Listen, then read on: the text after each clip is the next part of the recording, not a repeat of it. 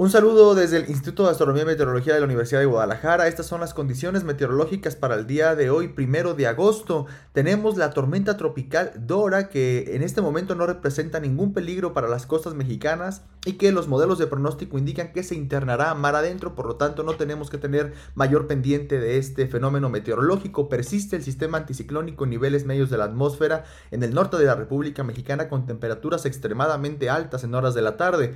Hacia el sur, centro y occidente la combinación de canales de baja presión con entrada de humedad estarán favoreciendo el crecimiento de las nubes, sobre todo en las zonas montañosas del estado de Jalisco, Michoacán, Nayarit, Guerrero y Oaxaca.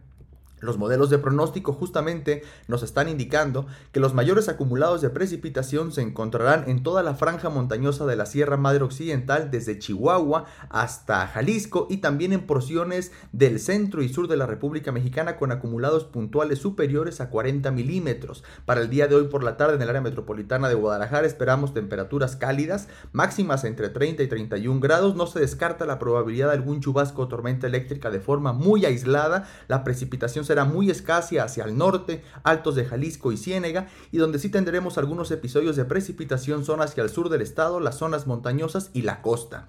Para el día de mañana muy temprano amanecemos con temperaturas entre 17 y 18 grados Celsius en el área metropolitana de Guadalajara, más fresco hacia la Ciénega, altos, el norte de Jalisco y temperaturas cálidas incluso al amanecer en la costa, el sur del estado. Eso sí, no se descarta la probabilidad de alguna llovizna, sobre todo en horas de la madrugada, hacia la costa y hacia el sur del estado de Jalisco.